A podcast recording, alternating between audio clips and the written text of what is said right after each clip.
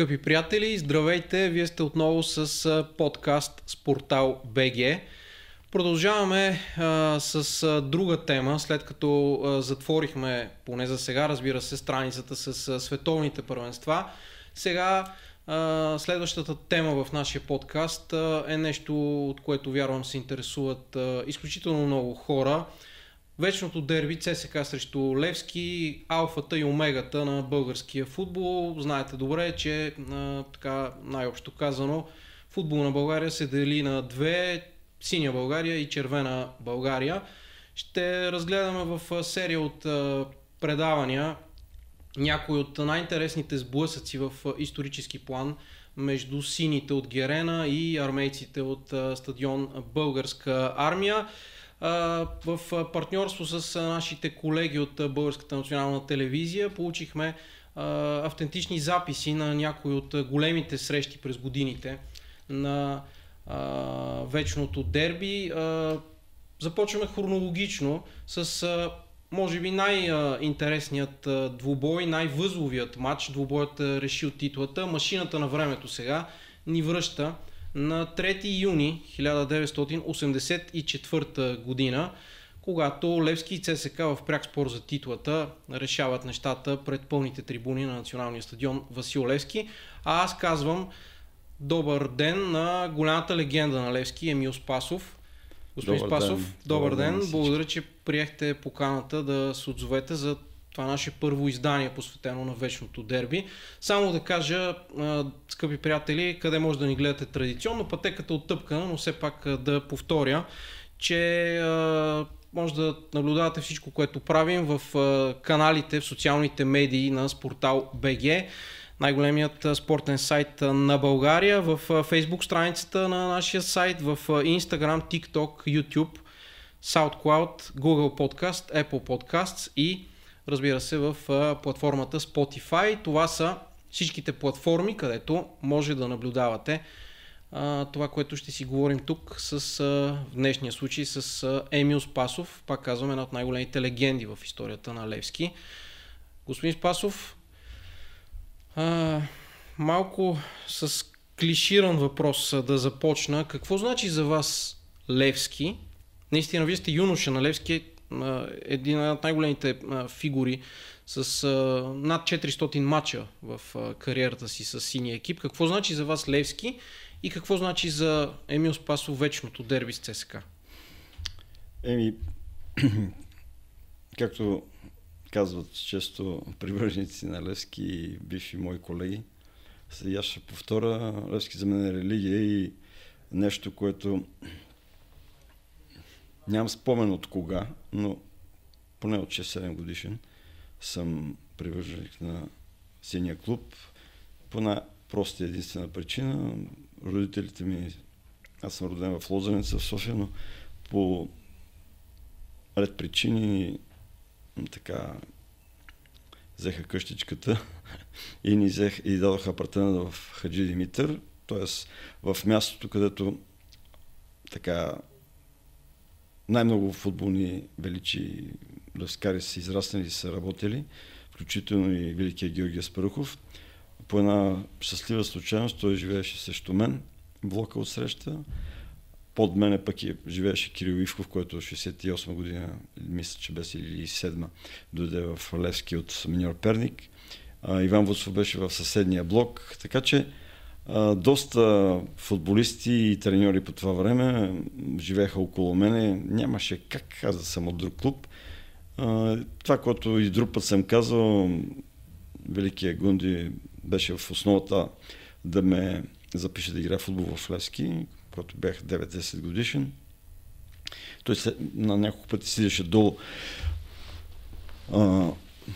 В дни, когато нямаха матчове, прекъсвани или пък не знам защо, и искаше да играе с нас, беше много чаровен и а, земен човек. Така спечели всички нас, включително и мен.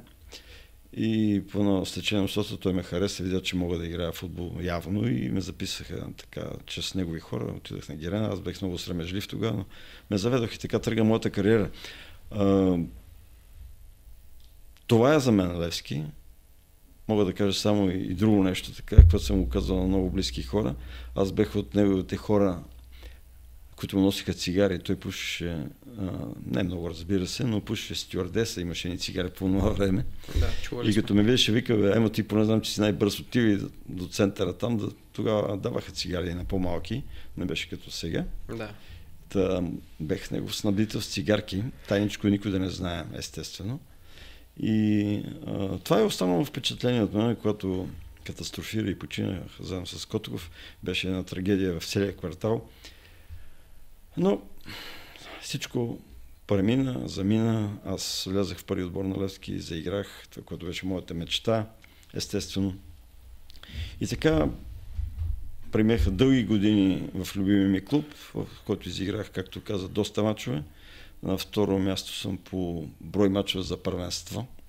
317 мисля, че беше след Стефан Ладжов.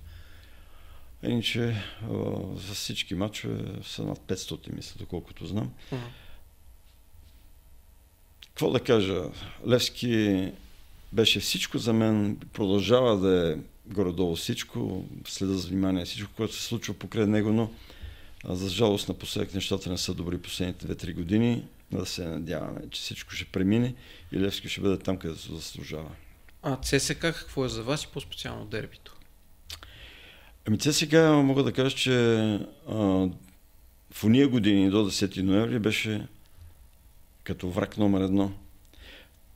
Така съм раз, раснал и като дете, значи, мачовете ни са като юноши, като деца, с ЦСК беха изключително напрегнати, с много воля за победа, с много така стръв. И всичките ни мачове с тях са преминали така малко като врагове, макар че ние с повечето от тях сме истински приятели до днес. И действително мога даже да ви покажа нещо, едно интервю от съвсем скоро от uh-huh. Христо Стичков, с който сме в страхотно добри отношения, независимо матчът от 75-та година. Да.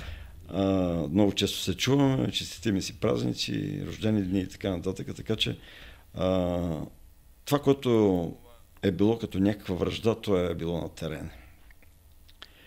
Оттам нататък всичко си идваше по реда. Ние сме били заедно и на купони, както се казва след мачове най-вече. Така че нещата се забравят. Но мачовете си остават. Да се върнем сега към началото на 80-те години.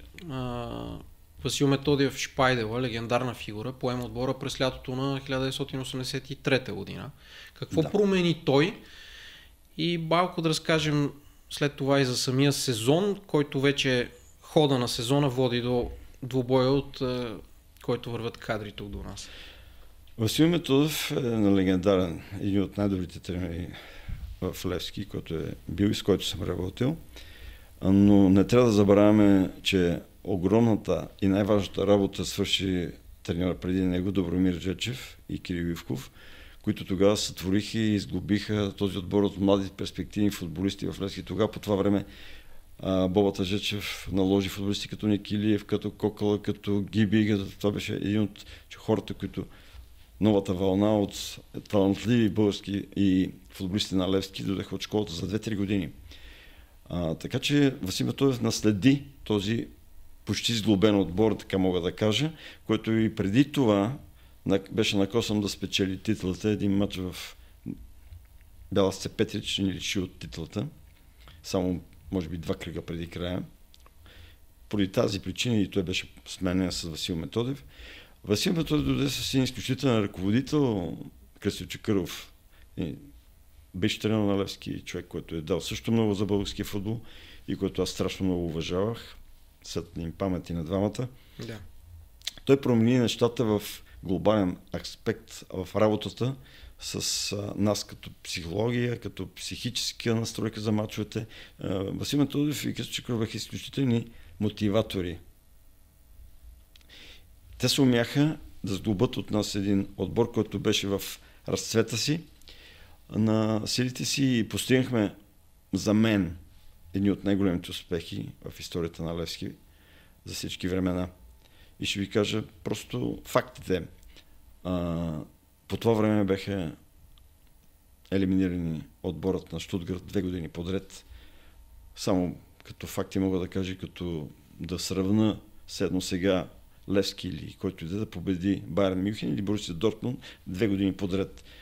Като факти го казвам само. Защото Германия си била винаги силна страна в футбол. Разбира се.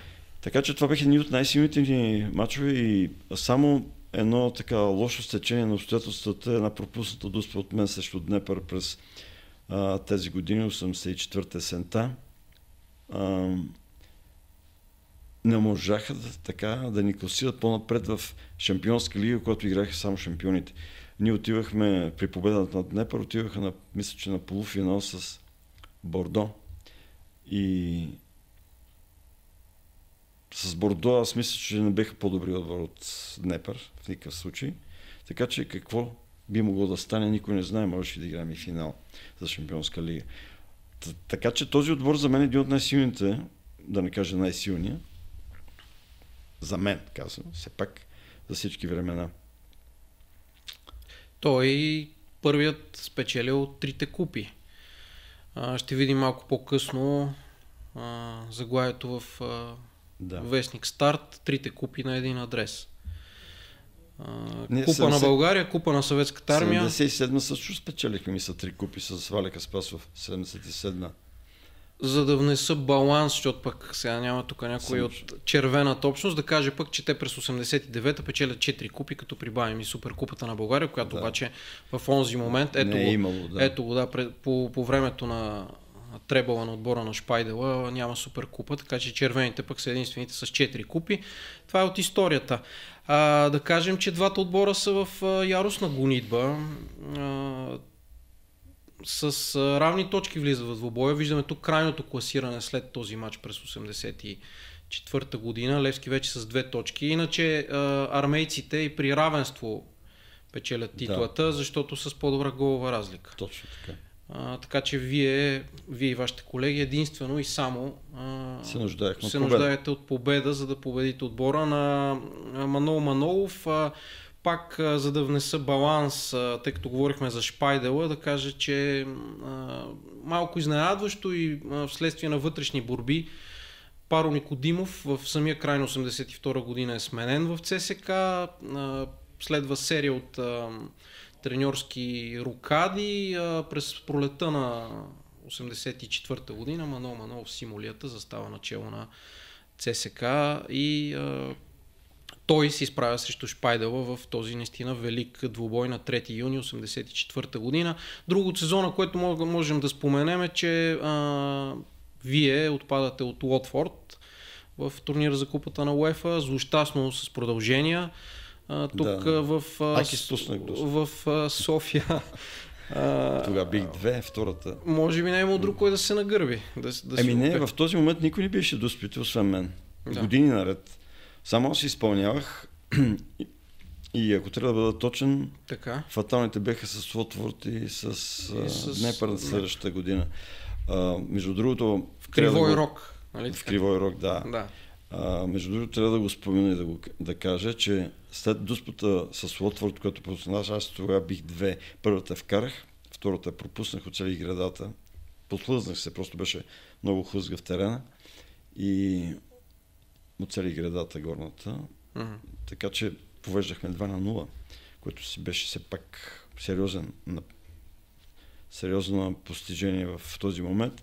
По една или друга причина, с добавеното време, след като матч беше един на един и там един на един, а, с гол тогава имаше един голям футболист, после в Ливърпул, Джон Барнс, Джон Барс. да, който Английски тогава, национал. тогава пробиваше и играеше. Той участва в този матч. Не знам той ли вкара или някой друг, но той беше един от хората, които ни тормозеше. Така че тези матчове, това ще остана в съзнанието ми, най-вече матч в Кривой Рок, разбира се. Но след матча с Непър, с а, Лотфорд в София, а, понеже доста така негативно се изказаха и в преса и ръководство някои за това, че съм пропуснал дуспите и едва ли не аз съм виновника за всичко. А, казах на Шпайдел, че повече дуспи аз няма да бия. И значи от този дата до следващата година аз не биех дуспите. Дуспите ги биеше кой ли не. Най-вече Мишо Вълчев, Пепи Петров, мисля, че Кокъл изпълняваше. Няколко човека изпълняваха дуспите. И така, че дуспата в Непър беше изненадваща. Първо за всички нас, че ще ни дадат дуспа. Никой не очакваше. от германския съдя, който свири перфектно. И всички избягаха от дуспата. Спокойно мога да го кажа. Единственият, който искаше и се нагърби с това да я изпълни, беше Наско Сираков. Но отвънка Шпада нареди, все пак той е треньора, да я бия аз. Въпреки, че не исках, даже имахме словесен разговор с 10 секунден, в който му каза, че аз доспи повече не бие, не искам да изпълнявам повече доспи, но той каза ти, ти, ти. Е, изпълниха, беше лошо времето, топката се спря в някаква локва, изобщо така, че изпуснах. Да. Съкът лък. Съкът лък. И това беше 10-15 минути преди края, при 2 на 0 за тех, 2 на 1 и се касирахме. Знаете, първи мач беше тук 3 на 1. Mm. И за съжаление това се получи сега. Да, пак за да уважим и червената хронология, да кажем, че във въпросния сезон 8-3-8-4 ЦСК отпада от италианския Рома в турнира за кеш. Две загуби минимални с 0 на 1 от Джалоросите а, тогава още под ръководството на апостол Чачевски. След това, както казах през пролета, вече армейците са поети от а, Симулията. А, може съставите да разгледаме, вече стигаме до самият бобой. А, трябва да кажа друго, че а, ЦСК през този сезон наистина е изключително силен отбор, както на Левски, разбира се, така и на ЦСК.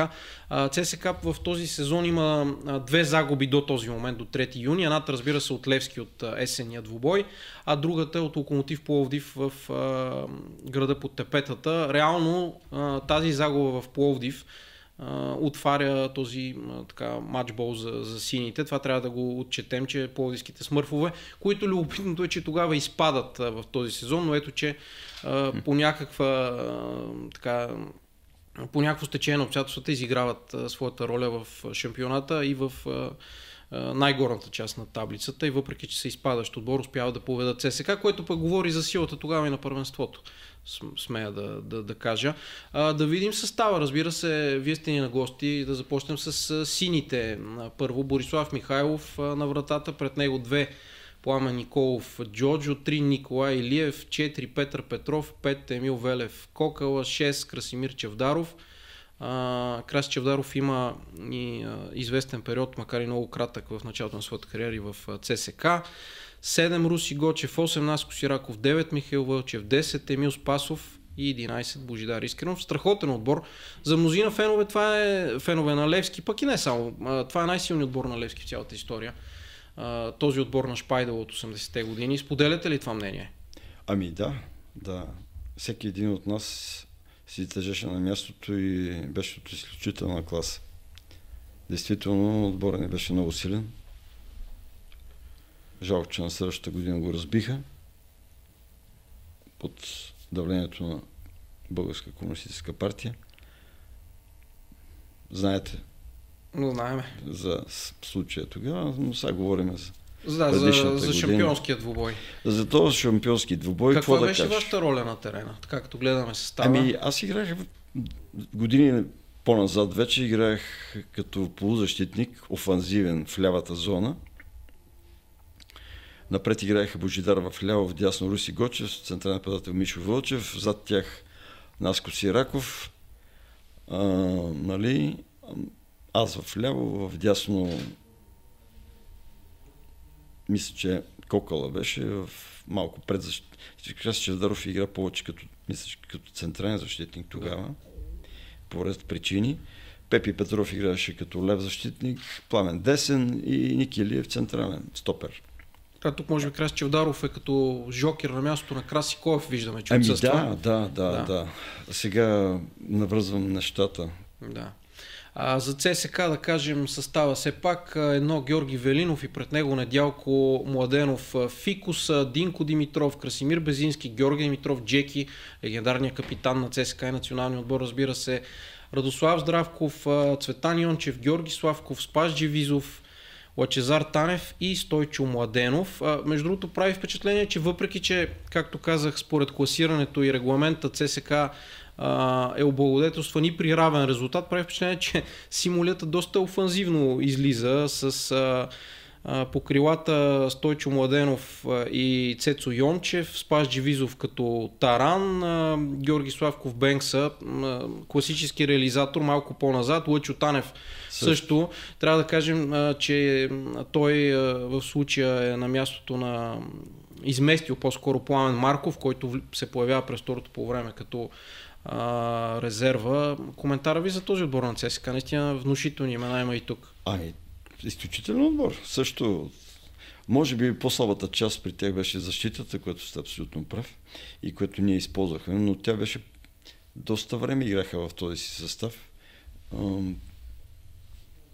Определено по-слабата част беше защитата, най-вече Недялко Маденов и Динко Димитров, което ние се умяхме и използвахме изключително ползотворно и правилно. Да споменем и главния съдия Дитер Паули от Западна Германия. А, сега трябва да обективно а, да кажем, че дълги години по-късно, включително и Георги Димитров Джеки, а, е обявявал, че този съдия е помогнал а, на Левски. Сега, а, когато по-късно а, излъчим а, пълния запис с автентичния коментар на Николай Колев Мичман, разбира се, всеки може да си прецени сам за себе си а, дали има в тези армейски претенции някакво основание. Даже а, в Борисовата градина а, Дитър Паули е наричан Димитър Павлов, така малко на жаргон. Има а, армейски митове за това, че и с помощта на Иван Славков Батето, така да се каже, сините малко или много са достигнали, са придобили близост от този запад, западногермански съдя на терена. Вие като участник да чуем вашето мнение за съдята и въобще за съдийството в този двубой, тъй като ще видим малко по-късно един отменен гол на Стойчо Младенов заради засада. Ами аз мога да кажа само суперлативи за този съдя, защото не на празно Български футболен съюз, тогава Българската федерация по футбол, мисля, че беше. Да. Решиха да вземат чуждестранен съдия, защото ние бяхме изключително недоволни от мачовете, които се свириха от нашите съди в директните ни двубой. Да. Макар, че, господин Спасов, да кажем, че имате вече, това ви е пета поредна победа на ЦСКА. Вие тук вече сте, вашия отбор е а, да, навлязал да, да. в голямата серия, в серия за която в 80-те години даже песни се пеят в вашата Точно гидка. така. Да. Той свири перфектно и за първ път даже съдя изгони ние говорихме преди малко Джеки, Георги Димитров, да. в края на матча, когато... Ще, ще го видим след малко този Руси момент. Гочев се откъсваше сам срещу вратар, да. който в съвременните правилници сега е категорично червен картон, uh-huh. но тогава за ЦСК не можеше да се дават такива картони или изобщо в българския футбол. Трудно се даваха. Той беше абсолютно категоричен, директен червен картон и го изгони. Ето е ситуацията. Да. Да директен червен картон. Между другото, тук да обърна внимание на една неточност в една много популярна наша енциклопедия българска относно вечното дерби. Там черно-бяло е написано, че Георги Димитров Джеки е изгонен с червен картон от Дитър Паули заради реплики. А както се вижда, и да е имало някакви реплики, те са след това нарушение и директен червен картон, както вие казахте. Това е причината, а не реплики. Ето тук откъсващия се Руси да, Гочев да, да. и интервенцията на Джеки и директен червен картон. А, да споменем само и това, че малко по-рано Динко Димитров, братът на Георги Димитров, а, общо взето приключва с футбола след а, този сблъсък да, с Петър с Курдов. Петър Курдов удариха много лошо. Чупен той... врат и общо взето това е край той... на кариерата на, да, на талантливия да. Динко Димитров, пред а, когото тогава наистина предстои цяла кариера, но твърде рано приключва с футбола. Уви. Точно така беше. А, да, и а, може вече да се насочим и към а, хронологично към попаденията, ако е възможно, да видим откриващия гол. Ето, господин Спасов, тук а, разпечатвате мрежата на... Да, Не, всъщност, беше... всъщност сега гледаме подборка от а, ситуациите. Да. А, ще я видим след малко. Колегите ще, ще се погрижат а, да видим а, първия гол. А, имаше ли вина на Джони при, при това попадение? Ами, а, мисля, че не, защото той самия сме говорили, той не, не, не е видял топката. Тъй като имаше доста хора пред него и когато аз се след изпълнението ми е бутна. Ето сега Томи виждаме го Джони. Да, един път. Пружинира път... лекичко и сега след малко ще вади топката. побутнах си я на два пъти, за да се открие възможност за шутиране и той, това, което съм говорил с него, че не е видял от, от, от съиграчи си, че шутирам и малко закъсне с реакцията. Не, то, всеки, всеки, във всеки случай, ако не сбърка някой гол, няма да има. Така че това открих резултата с този гол, който така. Най-интересното, знаете ли какво е в този? Кажете. Че прословутия и голям Мичман, Да. чак в края на полувремето каза, че съм аз голмайстора на двора и си, винаги съм си, съм си казвал и до сега, ако това се случи сега с някой от нашите коментатори, какво би следвало от тази история? Защото чак 40, не знам коя минута, той съобщава, че голмайстор е Емил Спасов, е Краси Чавдаров. Значи, 30 минути или колко там говори, че голмайстор е Краси Чавдаров и аз съм говорил с него в последствие. И поне ние бяхме и приятели. Да. Викам, как може да ме сбъркаш с Чавдаров? Ма викам, много, вие много се приличате. Абе, извиняй много, ама Краси Чавдаров с леви крак се подпира, аз шутирам с леви крак. Това е, че- след това на таблото горе го пише още на секундата, че голмайстор съм аз. Не може 30 минути ти да споменаваш, че Краси Чавдаров е голмайстор. Чак 40, не знам коя минута, няколко минути преди края на по времето, той се извини на уважаемата публика, такова аудитория. Вие този матч гледали ли сте го на запис след това? Да. Между другото. А, те го дават много често. Дават го, да. YouTube, да. Гледал съм го, разбира се. Все пак, пак казвам, за мен това е най-велики и най-важният матч на историята на Залевски, в което с тази победа ни станахме шампиони. А, след това вземах и другите купи, но това беше... Така да, последен кръг да се Рубикон, решава да. титлата Не е имало. не е имало, да. Да. А, ще стигнем сега и до отменения гол на Стойчо Младенов, предполагам. А, говорихме за съдийството. В интерес на истината, мисля, че а, тогавашното а, БНТ не предлага кой знае какъв прецизен кадър, но пък няма и проте, а, прецизно повторение на тази ситуация. Виждаме тук младия Боби Михайлов, а, но, но пък няма и протести от страна на армейците. Ето го отмененото попадение на Стойчо Младенов. С него говорили сте си за този двубой, господин Спасов? С кой? С Стойчо Младенов, казахте, че с Джони Велинов. А, така. С Джони сме си говорили, но за Стойчо мисля, че не. Кой беше лидера на този отбор? Като виждам Боби Михайлов, сегашния президент на Футболния съюз, ми идва да ви попитам, кой беше лидера на този голям отбор на Левски? Имаше ли лидер в съблекалнята? Някой, който като тръпна Ами- и наистина да му се чува думата? Лидер Тартор не. Значи те бяха млади. Все пак. Те са по на 22-3 години тук. Дали има и толкова. Повечето от тях. Ако трябва да говорим кой е най-възрастния, мисля, че аз съм на най-възрастния на терена, тъй като тогава бех на 28 години Да. навършили. Така че, между другото, аз от 2-3 години съм един от най-възрастните. Аз и Михаил Вълчев, само че Да. Михаил е по-малък от мене. Двамата сме в една година раж- раждани, 56-та. Значи, още Вудста, когато отстрани и освободи от отбора 79-та или 80-та година или беше 80-та майче. Доста футболисти от, От по-старата вълна. поколение. Борисов, Войнов, Стайков, да не ги изборявам всичките. И останахме в един момент, се оказа, че аз на 24 години. Сте съм, ветеран. Аз Сте... и съм ветеран в отбора, заедно с Ники Гранчаров. Няма да, не трябва да го забравя, който беше по-голям от мен, естествено. Да. Коло Гранчаров. А, аз бех втория. На 24 години бех втория по възраст. Така че тогава се за, започна началото на, на а, едно много ново поколение в Левски 80-те години, Мгм. което след 3-4 години добих този вид. Виждаме тук един неточен удар на а, Георги Славков Бенкс. Тук Кокала си пребива. Емил Велев Кокала да, се държи за ръката. Между другото, а, от а, архивните кадри се забелязват доста сърцата игра от страна на Емил Велев в този двубой. Ами, той беше изключителен в това отношение. Той беше много полезен футболист, с много добри качества, много здрав, много твърд. Затова му казах и Кокал. Той беше Кокалес така, но виждате тук, че е доста слабичък. Но за сметка на това беше много борбен и Да. така допринасяше за компактността на целия ни тим. Да, вървим вече скоро и към а, втория гол за сините в а, двубоя. А Джеймс откъде му идва, впрочем, като казахте за Кокала, Кокалес? Ами не знам. Той мисля, че не, този си прякор по-го харесва от Кокала. Така, е, така, да, така да, си да. мисля. Да. Да. Так, не, нямам представа откъде е. Може би някой филм нещо. Mm-hmm. А, как гледате този футбол спрямо съвремието, с носталгия? А, по-бавни са оборотите, безспорно, спрямо а, съвремието, но пък виждаме големи имена, пълен стадион, голяма битка.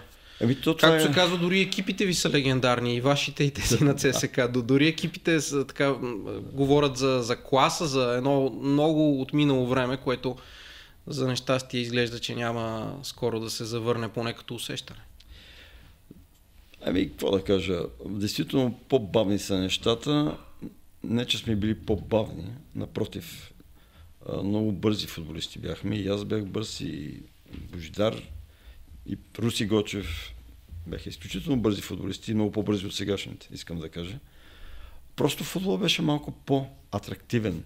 Повече се разчиташе на техника, на, на, на импровизации. Футболистите бяха много по-технични от сега. играше се Футбол обаче... Ето той и фут... вас, ето и тук. Редите финтове в близост до... Е, това беше част от моята игра, защото и хората ме обичаха. Ради Здравко беше срещу вас да, да го упоменем. Да. Та да, продължете си за футбола тогава.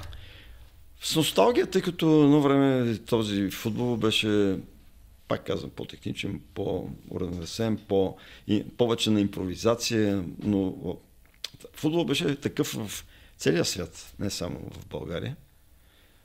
За съжаление, в днешния футбол липсват импровизации. Аз тия дни си говорех с... И, изобщо си говорим с мои колеги и да. треньори, и футболисти. Да. Аз лично си спомням скоро да съм видял някой да отбележи гол от фал. Може да има някъде. Да, хубав гол. Фауладжиите вече са да, малко, да. Да, като изключим един Неделев, който Тодор е Неделев, добър да, изпълнител. Е изпълнител да. Но, но, а ние по наше време не е имало първенство или година, в което аз да не вкарам 2 или 3 или 4 фала, аз само. Такъв спомен нямам. А, да не говорим, че и други изпълнители имаш. И Мишо Лъчев биеше само от другата страна с десен кръг. Имаше. Вече ако сложим малко по-напред да. и Стоичков, Пламен Гето. Пламен Гето, да не говорим за неговите да. изпълнения. За мен той е най-голям изпълнител на фалове в България за всички времена. Да. Но това нещо липсва. А и не могат да ги разбера нашите футболисти. Това нещо се постига с изключително усилия и много тренировки. Аз с, понеже стана въпрос за Гетов и съм си говорил с него, когато играеше още в Спартак Плеен. Да и по националния отбор сме се засичали. По това време, да. Той каза, с моята тренировка се състои в това да поиграем малко и след това около 40 минути накрая да бия в фалове. Аз вика под 100, 100 фала на ден не съм изпълнявал. От различни позиции. Взима един от вратарите за ушите на вратата и почва. Така се става, така може. Тук нашите футболисти искат без а, само така обучение, без тренировки в тази насока, да почнат да изпълняват фолове, което е невъзможно. Но това е, така е ситуацията. Не искам да обиждам никого сега, но а, редко може да видиш толкова талантливи технични футболисти, за това и ние не може да сътворим и да създадем футболист, който да е световно на топ ниво, за съжаление. Затова и националният отбор е на това положение, на това ниво. Да, ще стигнем сега и до гола на Божидар Искренов. Има ли някоя любопитна история от съблекаването, свързана с Гибона, която не сте разказвали? свързана и с този двубой, ако щете, с титлата, с празненствата след титлата. Ето го попадението. Пробив Гиби Искренов поема топката, шут и в а, далечния ъгъл по земя. Джони Велинов ами, тук е на колене. На... И тук прословутото само да отбележим а, коленичене на Гибона пред а, сектор Б. Наистина знаков момент в историята на Левски. 2 на 0, вече титлата съвсем е близко. Продължете. Ами, точно по този повод тук за този гол, Гибона с отиването му в сектор Б, там в нашата гидска, с коленичното му, с играта му, с Дитер Паули, стояхме заедно на аутлинията и той го чакаше с жълт картон в ръката си. Да. И аз а, така на английски му викам, съжалявам много, но той вика малко не е добре с главата, той си умре от смях. Обаче дойде и му показа жълт картон. А, за което после, после така в интервюто с него след матч имаше а, от кого е бил най-впечатлен в този матч. Той съобщи моето име, което беше гордо за мен, така и бях много щастлив. Не знам дали заради това или просто заради играта ми, може би взети заедно. Да. Но а все пак и това му е направи впечатление, че сте парламентьор. Да, парламентьор. Да. че аз, той... аз знаех какво ще последва и затова се опитах да смекча малко неговата радост. Аз не излезах от терена обаче, защото предвидливо знаех какво ще последва. И а, това, което мога да кажа, друга случка с Гибона мога да кажа. Разбира се. Микрофона е ваш, както се казва. А, да, от съблекалната, след една в тия години беше, mm-hmm. след поредици от мачовете, ние отивахме и печелихме. Ние нямахме, отивахме с песни, с музика, както се казва, с страхотно настроение в провинция, нямаше значение къде, така. ние побеждавахме и се прибирахме. Имаше една ситуация, тренировка на другия ден, 10 часа и Шпада влиза, как сте момчета, ние и говорим си, той е усмихнат, щастлив, след поредна загуба. Това е победа. Победа, да. Победа на Левски. И в този момент резервният вратар, нашия Владо Делчев, Владо който беше този момент, става и вика, мога ли да почерпя с една котия бълба, днес имам рожден ден. И Шпада вика, е, радвам, честито Владо, да си жив и здрав това, и изведнъж се удра по главата. И сяда, имахме една масичка, която беше разчертана като футболен терен и на нея той си правеше разборите преди и след матча. И седна на масичка и се франа за главата и ги болно татък вика, тренер, той много го обичаш. И му прощаваш абсолютно всичко. Тренер, ти нещо да не се побърка. Той каза, не бе, и аз имам рожден ден и съм забравил. И тогава всички паднахме от смех, голям смех, а Гибон се промъкна, взема една жълта хавлия, метна ме отзад и я завърза на главата, ще паде на бута ръга, ние умираме от смех, стана много весело, нали? но това беше част от а, футбола, нали? Той знаеше много добре кой го е направил това нещо. Да.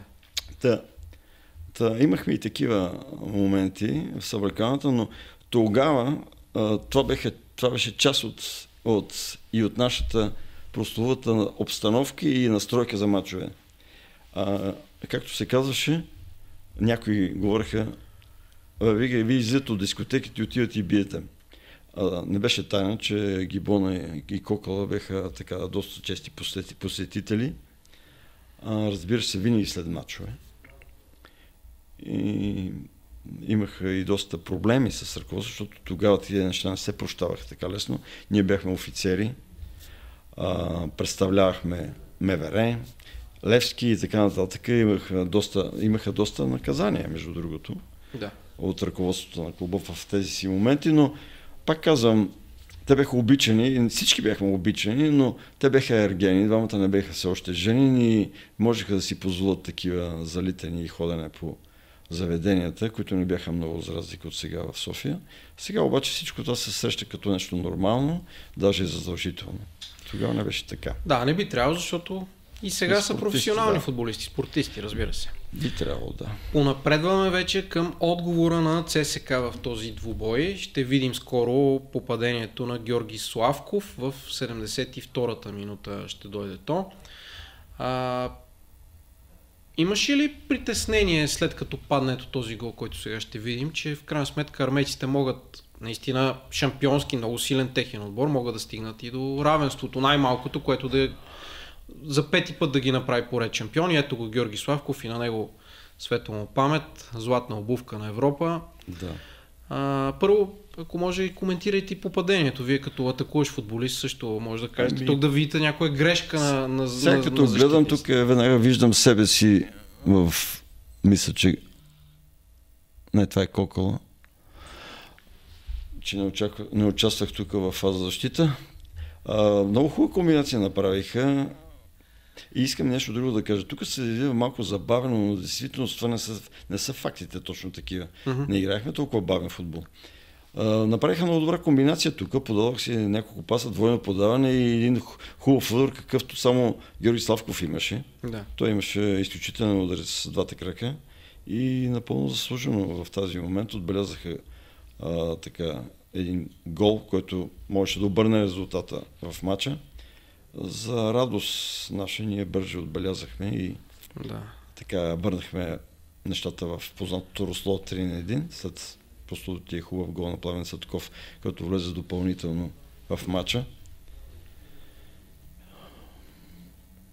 Виждам още веднъж попадението на, на Бенкса. А, като казахте Пламен Цветков, той в 88-та минута, след червения картон на Георги Димитров Джеки става Да. А, трет, трет, третият гол за сините. Пламен Цветков, скоро чували ли сте какво става в него в съвремието? Ами, преди година го виждах, се видяхме преди мой приятел в сервис, автосервис. Поговорихме си, той не се занимава с футбол, докато бях директор в школата, му бях ръководител 2000-та година, 2001-2002, само че като се махнах и той напусна не знам Ето го виждаме причини. го. Появи се в а, Да. игра. Ето го в момента. Ето го, да. И това вече е плантата на спора, така да се каже. 3 на 1 за Левски. След а, 4 годишно царуване, ЦСК слиза от върха. Огромна синя радост. Продължете, да, за, за Цветков. Ами, той спре с... Беше тренер по футбол при мен. След моето напускане от, от, на клуба, отиде на друга работа. Мисля, че работеше към затворите а, като офицер и там и се пенсионира. Не знам, не помня Да. какво ми каза преди една година. Мисля, че нищо не правеше в момента, нещо, кой знае какво. Но е жив и здрав. Поне това мога да, ви, да кажа със сигурност. Да, и вече вървим към а, така, край на така, хайлайтса, който заедно с колегата Александър Гигов а, така, приготвихме за вашето гостуване, свързано с този двубой. Да кажа на нашите зрители, че а, малко по-късно могат да гледат в YouTube канала на Спортал БГ абсолютно целият запис на този емблематичен, легендарен двубой с толкова големи фигури и в тима на Левски, разбира се в този на ЦСК, с автентичния коментар на големия също така Николай Колев Мичмана. А, друго, което трябва да кажем, че а, по независещи от нас причини нямаме а, награждаването на сините шампиони от 84-та година. Виждате тук София кандидат за зимните олимпийски игри 92 година, нещо също, което така е далечно и вече не може да си го представим. Трябва да кажем, че тогава Албервил взе игрите, а София бе много близо. А... Не си спомням. Да. Това- с вас като софианци може да съжалим за това, че нашата столица не прие един такъв форум, но така се получи.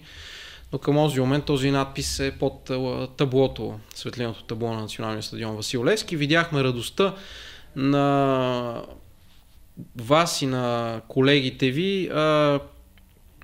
Любопитно е, че след този двубой няма нищо конкретно за него на страниците на Народен спорт. Така направихме едно проучване в архивите. В старт, както казах, има заглавие за трите, трите купи на един адрес, по случай историческия ви требал, но в Народен спорт буквално три дни след този матч няма ето го изданието на старт. А, интервю на Васил Методиев а, по случай а, титлата и въобще требала, ето снимка на вашия голям тим, но трите купи на един адрес, но в Народен спорт любопитно е, че няма а, Някакси не е отразено. Ами... Има символичен отбор на първенството. Ако Гиби трябва- Искренов и Стойчо Младенов и Едуард Тераносян, ако се не лъжа, са тримата, които са в атака на този най-добър отбор на шампионата. Стойчо и Гиби по крилата, в центъра Едуард Тераносян, който е голмайстор на шампионата през 84-та година. Да. А, но няма конкретно нищо за този двубой. Малко странно така на тогавашните колеги от Народен спорт деяние, но така е останало. Ами- Нещо в заключение, ако искате да кажете. Само това мога да кажа, че сравнение с това, което се пише сега и се говори и се дискутира и по телевизия, и по това, тогава отразяването на матчове като този минаваше под формата на две-три изречения, съставите и евентуално звездички на роден спорт за кой как се е представил. Нищо повече. Да. Интервюта, такива работи нямаш. Сега, защо точно така е било и защо народен спорт не е отразил това нещо, може да се допитаме и до Милко Балев, ако е възможно, защото той тогава колеш и без. Да не ходим да го питаме още. Ра... Да. нека ни е рано да има, има роднини, може да ги питаме, да, тях може да знаят. Тях може, да. Ето го крайното класиране, Левски с 47 точки срещу 45 за ЦСК, разбира се, да уточним за по-младите ни зрители и слушатели, че по това време две точки се дават за победа. Затова и са две точки разлики, е разликата в полза на сините. А, след двубоя, помните ли къде все пак 4 години ЦСКА шампион, детронирате го, къде отпразнувахте? Въобще имахте ли любимо място, онзи отбор на, на, на Шпайдела, където да празнувате такива по-специални победи? Ами обикновено ходехме в парк Хотел София в бара. Но нямам спомен дали не е било и в НДК в дискотеката. Mm-hmm. Тогава беше модерно. Да. Но отпразнувахме, добре, бъдете сигурни. Ами нямам спомени много, аз имам спомени от мачове, по-хубавите мачове. От тези а, партита нямам, нямам така спомен. Да. Помня само, че след наши такива посещения, след това правиха ремонт на заведението.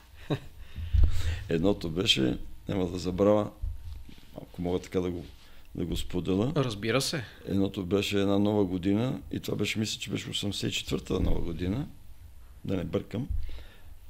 срещане на 85-та де-факто, може би. Да. Като бехме всички в Гран Хотел София на паметника долу на стария Гран Хотел София, който беше. И тогава бехме, там я посрещнахме, мисля, че бехме всички.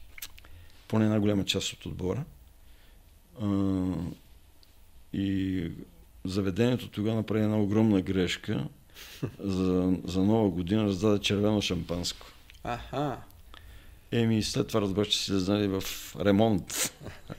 Защото цял, цялото заведение беше опръскано с червено шампанско. Стените са порозовяли, да, така да се каже. Еми, трябваше да намерят синьо. Да. Къде накъде червено. Така, така. Поне бяло да беше. А, добре, а, вървим към финал на нашия разговор. Искате ли да кажем няколко думи все пак и за това, което се случва в днешно време с Левски? Така една енигматична, странна, тежка ситуация. А, енигматична за тези, които не са съвсем запознати, тъй като сякаш не се разбира до край какъв точно е конфликта и кой с кого и защо връждува. Ако искате да кажете нещо за сегашното състояние на клуба? Ами сегашното състояние е напълно неприемливо и отчаяващо глупаво. Поред причини, които никой от нас не знае до ден днешен. Всичките говореха да кажат истината, всеки говореше и се биеше в градите, че ще дойде време, когато ще се каже истината, тази истина. Така и не можах да я разбера особено добре. Само едно мога да кажа, че нито един обичаш отбора треньор не може да го напусне в матч преди ЦСКА. Толкова по въпроса. Не защитавам никого, но това не може да се направи от треньор, който обича Левски. Повече не мога да говоря. Добре, а за национални отбор искате ли да кажем също няколко думи? Започнахме много лошо европейските квалификации. Преди двубоя, малко преди двубоя, който наблюдахме, от който наблюдахме кадри преди малко, вие сте част от националния отбор, гостувал на Парк де Пренс на Франция в световните квалификации за Мексико 86-та. Да. А, времената са наистина доста различни. А, ето сега виждаме кадри от Будапешта, където загубихме от напълно, ами, напълно то, заслужено този, домакините. Този кадър е от чудощо приятен и хубав, ако може да го задържите малко. Да видите какво са направили в Унгария за тези последни 10 години. Някой беше написал в форума, не знам дали не беше и в спортал, че така. Виктор Обран е дал над 2 милиарда евро за развитието на футбола в страната си през последните години на управление. Да. Питам се, ние колко сме дали за, нашия футбол. Е Защото милиард, да. ние сме единствената страна в Европейския съюз, която няма представителен стадион. Какво да говорим за базите? Аз се занимавам с дъскоюнски футбол, в момента имам и такъв клуб и ви казвам, че отчаяващо ситуацията. Няма как да нямаш бази и да, и да правиш футболисти. Вчера бях на Герена на един матч на деца за Купата на България. Така. След обеда. Така. И ми потрясаващи са нещата. Какво да говорим за един клуб като Левски, в който се тренира на едно игрище, не знам, 200, 300, 400 деца, колко са там на едно изкуствено игрище, другите две се влизат от време на време, които са. Едното е изключително само за първи отбор, а другото влиза само подготвителни групи. Това е неприемливо и няма как да се получи. Аз съм го говорил и го говоря вече 23 години. 2000-та година, 1999 година станах директор на школата на Левски за 5 години съм го говорил същото и тогава даже интервюта имам такива. Ми ги изровиха ваши колеги. Така. И днес го говоря същото. Преди да се направи база, няма как да изграждаме футболисти. Да не говорим, че тренерите са ниска топка, че нивото на работа е изключително слабо, но основното е това. Няма бази. 1300 игрища са създадени и са направени в Унгария през последните години. 1300. Питам нашата държава колко, колко игрища е създала. Имаме две спортни бази в София, спортна София, която с нашия и общ приятел Стефан Софиянски на времето ги създадохме през 2000 година. И тези, тези две бази се поддържат криволяво, но от тях се играе също заплащане. 80 лева на час. Питам се колко деца ще отидат там. Това е неприемливо, разбирате ли? Навсякъде това. 86-та година в Швеция това беше безплатно. 86-та година. Игрища колкото искаш, бол. И всичко беше обслужваше от държавата и от, най-вече от общините. При нас всичко е хахохих. Не става. Няма как да се получи. И не е виновен футболен съюз в никакъв случай. Не е виновна. А, и клубовете не може да кажем, че не са виновни, защото на тех, те работят на парче. Виждате, че се напълниха отборите, особено в големите с чужденци. Единствения, за сетия път ще го кажа, който работи правилно и който разчита изключително на българи и затова и продава и а, негови футболисти играят и се развиват добре, а и вчера биха Левски на Герян с 5 на 2 с отбора на Славия. И му свалям шапка. Може да е всеки Венци Стефанов, но човека работи за благото на българския футбол. Това е истината. Всички останали работят на парче и ден да дойде, друг да дойде. Да мине, друг да дойде. Много пес, песимистично звучи. Абсолютно песимистичен съм и аз не виждам никаква перспектива. Ние две години не можем да направим правителство. Не може да разделиме а, баницата или как да го кажа, аз не знам. Всеки дърпа чергата към себе си и никой не мисли. Кой ти мисли за футбол? В или за спорт? Че аз говоря за футбол, ами другия спорт. Дъщеря ми тренира тенис на маса. Милате да видите за, за какви съоръжения става въпрос от преди 40 години. Да. Не, не става така, не може. Трябва да се отдадат средства за... Това е здравето на хората, това е здравето на нацията. А ние нищо не направим. Съжалявам, но преди 10 ноември, по времето на живковизма, се правяха изключително повече неща, отколкото сега. Ще ви върна пак към а, Левски с а, една наша игра, която правихме по време на световното първенство в 60 секунди, аз ще засеча с хронометър, ще трябва да познаете едно име, голямо име от историята на Левски. Може да ми зададете въпроси, с, на които мога да ви отговарям аз с да и не, за да ви ориентирам. Например, аз играл ли съм с него? Аз ще ви кажа да. А, играл ли да, на европейско първенство? Ще ви кажа не. И така, на каква позиция да ви ориентирам с моите отговори с да и не. В рамките на 60 секунди да го познаем. Става дума за голямо име от историята на Левски. Готов ли сте? Разбрахте да. условието. Добре, 60 секунди започва такът сега. Питайте ме нещо. Нападател ли? М, да. А, с номер 11 ли играш? С номер 11, да. А, гол на ЦСКА при 3 на 1 вкара ли? В този матч да, вкара. Искренов. Еми, поздравления, 20, 27, 27 секунди. Добре, а, бързо се ориентирахте, че за този матч става дума. Ами... Кое ви насочи към Гибона? Защото сега ще излезе, че се едно... Ами защото матча беше Очудихте ме толкова бързо да... Може би, защото за този матч говорихме до сега. Да. И затова и попитах нападател или защитник, защото като е нападател няма кой да е друг.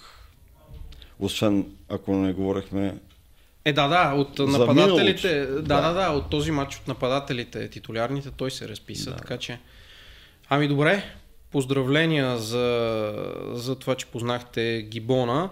Още веднъж да кажа, че в YouTube канала на Спортал БГ може да гледате легендарния двубой в пълен запис Левски ЦСК от 3 юни 1984 година. Матча за титлата от последния кръг на националния стадион Васил Левски, над 50 000 зрители, с автентичния коментар на Николай Колев Мичмана в следващият брой ще се предвижим малко по-напред в историята на вечното съперничество между червените и сините и ще стигнем до прословутия финал за Купата на България през 85-та година. Матча с тъй наречения бой и разформироването на двата колоса на българския футбол. Господин Велев, а, господин а, Спасов, а, да, просто се загледах в съставите, които си бях извадил, извинявам се. А, господин Спасов, а, вие сте пряк участники в този двубой, да подгреем така. Знам, че ви е болка този матч а, през 85-та година, трансфера да, ви да. в Порто. Казвал сте го, е. Казвали сте го много пъти в интервю. Малко да подграем, да, да, да хвърлите един спомен от този, този ами- двубой и тези наистина безумни решения на тогашното ЦК на Абсолютно БКП. безумни решения под ръководството и диктата на един изключителен ЦСКР Милко Балев, който беше дясната ръка на Байтош тогава, на Тодор Живков. А, какво да кажа? Матч, който явно нещата беха оправили до кокала, тъй като ние имахме поредни 7 победи срещу тях и а, той явно не можеше да понесе осма. И беха настроили нещата така, че при най-малки инцидент да стане така, че да наказват един състав, един отбор, който можеше да спечели чудеса за напред през следващите 2-3 години.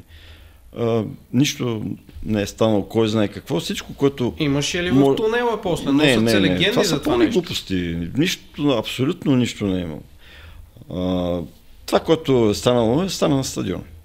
Така че може да го видите, да го гледате и днес. Аз не искам да го гледам, защото мен ми е мъчно и ми е тежко. Да. Повече, като го дават, аз включвам друг. Ще изключите. Да. Преживял съм го достатъчно. Пак ви казвам, мен ми спъна кариерата.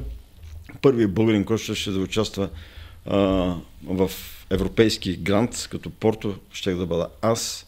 Освен това, след една година или две, те станаха европейски шампиони 87 година. 87 точно така. А, а, може би, аз имах 4 годишен договор, може би и аз ще да участвам в този финал, много преди Христо Стичков след това. Но... Световното так... в Мексико също така. Да, пропуснах и световното в Мексико, разбира се, защото аз бях част от състава.